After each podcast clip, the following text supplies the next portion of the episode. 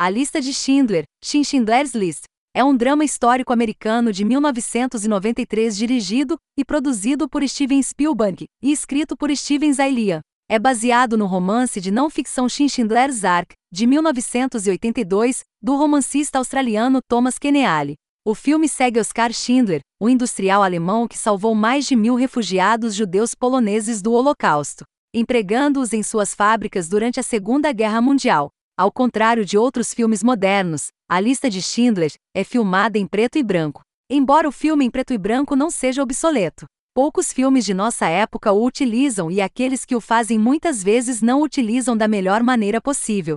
Este elemento é um dos motivos que fazem a lista de Sim Schindler se destacar de outros filmes. Steven Spielberg, o diretor do filme, optou por usar o preto e branco para definir melhor a atmosfera histórica da Segunda Guerra Mundial. Eu acredito que ele fez isso porque muitas pessoas associam psicologicamente a Segunda Guerra Mundial e os anos 1930 sem filmes coloridos ou fotografia. E, ao fazer essa escolha, nós, como espectadores, somos colocados na mentalidade certa da época na tela. Embora isso torne a violência e a luta temática do filme mais impactantes, também ajuda a acentuar qualquer mudança de tempo ou cenas vitais filmadas em cores. Como o Mágico de Oz, esse efeito concentra a atenção dos espectadores e muda sua mentalidade psicológica. Claramente, os produtores perceberam que a lista de Schindler não teria o mesmo efeito visual ou presença cinematográfica na história se não tivessem escolhido filmar em preto e branco. E outro importante efeito cinematográfico que Steven Spielberg colocou na lista de Sim Schindler é o uso de edição paralela. Este efeito, mais comumente conhecido como cross-cutting, tece várias cenas diferentes, em um sentido mais amplo, sentimentos, juntos uns com os outros. Embora esta seja uma estética visual divertida para o espectador médio ver, Spielberg o faz para contrastar a pobreza e a desolação do povo judeu durante o Holocausto com o luxo e a riqueza dos nazistas que governaram sobre eles. Um exemplo é a junção da cena do gueto de Cracóvia e o novo apartamento de Schindler, eu acredito que Spielberg faz isso para mostrar a ironia daquela parte da Segunda Guerra Mundial. Bons benefícios para Schindler vêm da perda dolorosa de outra pessoa. Esta técnica de filmagem ajuda a nos mostrar com precisão o período de tempo amargo e paradoxal da história mundial que não pode ser esquecido, mas foi superado. Há uma cena no filme em que o Schindler Juden apresenta a Schindler um anel gravado com a frase talmúdica: Quem salva uma vida, salva o mundo inteiro. Esta frase representa perfeitamente um dos principais temas da lista de Schindler: uma pessoa pode causar impacto. O tema pode ser visto com bastante clareza ao longo do filme. Primeiramente, vemos esse tema por meio do protagonista Oscar Schindler, depois de salvar Ishak Stern de um campo de concentração. Sabemos que Schindler vai salvar a vida de milhares de trabalhadores judeus do extermínio em massa pelo Partido Nazista. Embora saibamos que milhões foram mortos pelo partido nazista na época do Holocausto, se Schindler não os tivesse salvado.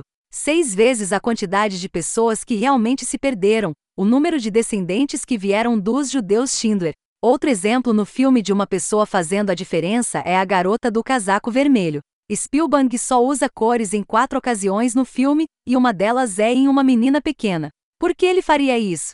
Ele fez isso para mostrar ao espectador que Schindler está começando a ver o horror ao seu redor e a perceber que o que os nazistas estão fazendo é mal. É por causa dessa criança, que de forma ainda mais surpreendente nem mesmo precisa falar com ela, que todas as ações e pontos de vista de Schindler mudaram. Outro tema importante da lista de Sim Schindler é a facilidade da negação. Esse tema pode ser visto várias vezes ao longo do filme e na própria história do Holocausto. Olhando para Oscar Schindler, vemos que durante grande parte da ação ascendente do filme, ele se preocupa pouco ou nada com a miséria e perseguição que os judeus em Cracóvia estão enfrentando. Ele se preocupa apenas com o estilo de vida luxuoso e os lucros que pode obter enganando os judeus. É mais fácil fechar os olhos e se enterrar em seus próprios pensamentos gananciosos do que reconhecer as atrocidades cometidas ao seu redor. Schindler não é o único, no entanto. Muitos dos judeus que trabalham para Schindler e vivem em Cracóvia se recusam a reconhecer os horrores de sua situação. Mesmo quando forçados a deixar suas casas, enviados para guetos apertados, muitos ainda insistem em ver o bem da situação, mesmo quando judeus como eles estão sendo mortos ao acaso. Outro exemplo de negação é a cena em que a esposa do contrabandista Poldek Pfefferber se preocupa em voz alta com os rumores de campos de extermínio. Ela ouviu falar que dezenas de judeus estão sendo gaseados e cremados em Auschwitz. Em vez de serem consolados ou tranquilizados por seus companheiros de sofrimento, eles a repreendem com raiva e insistem que isso nunca aconteceria. No fundo, tenho certeza de que eles sabiam a verdade, mas era mais fácil para eles negar do que enfrentar a realidade do horror que os cercava. Eles a repreendem com raiva e insistem que isso nunca aconteceria. No fundo, tenho certeza de que eles sabiam a verdade, mas era mais fácil para eles negar do que enfrentar a realidade do horror que os cercava. Eles a repreendem com raiva e insistem que isso nunca aconteceria. No fundo, tenho certeza de que eles sabiam a verdade, mas era mais fácil para eles negar do que enfrentar a realidade do horror que os cercava. É muito fácil ver por que um filme com essa profundidade emocional sobre o Holocausto causaria um impacto no mundo. Spielberg estava motivado para fazer este filme porque queria encontrar uma maneira de tornar as vítimas do Holocausto mais do que apenas estatísticas trágicas. Tradicionalmente, quando somos ensinados sobre o Holocausto, somos verdadeiramente oprimidos pelos horrores e atrocidades que foram cometidos e este sentimento avassalador tende a quase desensibilizar a isso. Temos tanta descrença de que isso poderia acontecer, que não podemos compreender a realidade emocional total disso. É essa desensibilização que Spielberg trabalha com sucesso para superar. Spielberg atinge seu objetivo de comunicar o medo e a incerteza que os Schindler Juden tinham, seja enquanto eles estavam no gueto, trabalhando para Schindler ou pegando um trem para sua fábrica na Tchecoslováquia. O público sente que está participando ativamente da ação na tela, em vez de ficar sentado passivamente. Nós conhecemos cada personagem emocionalmente e nos dedicamos a acompanhar o resultado de sua jornada. Essa conexão entre o espectador e o personagem era o objetivo que Spielberg fez do propósito de seu filme. Ao humanizar verdadeiramente todos esses personagens, o público é forçado a lidar com as atrocidades que a tela e a história nos mostram. Ele precisava que cada espectador visse e se sentisse envolvido em cada um dos personagens e o público é forçado a lidar com as atrocidades que a tela e a história nos mostram.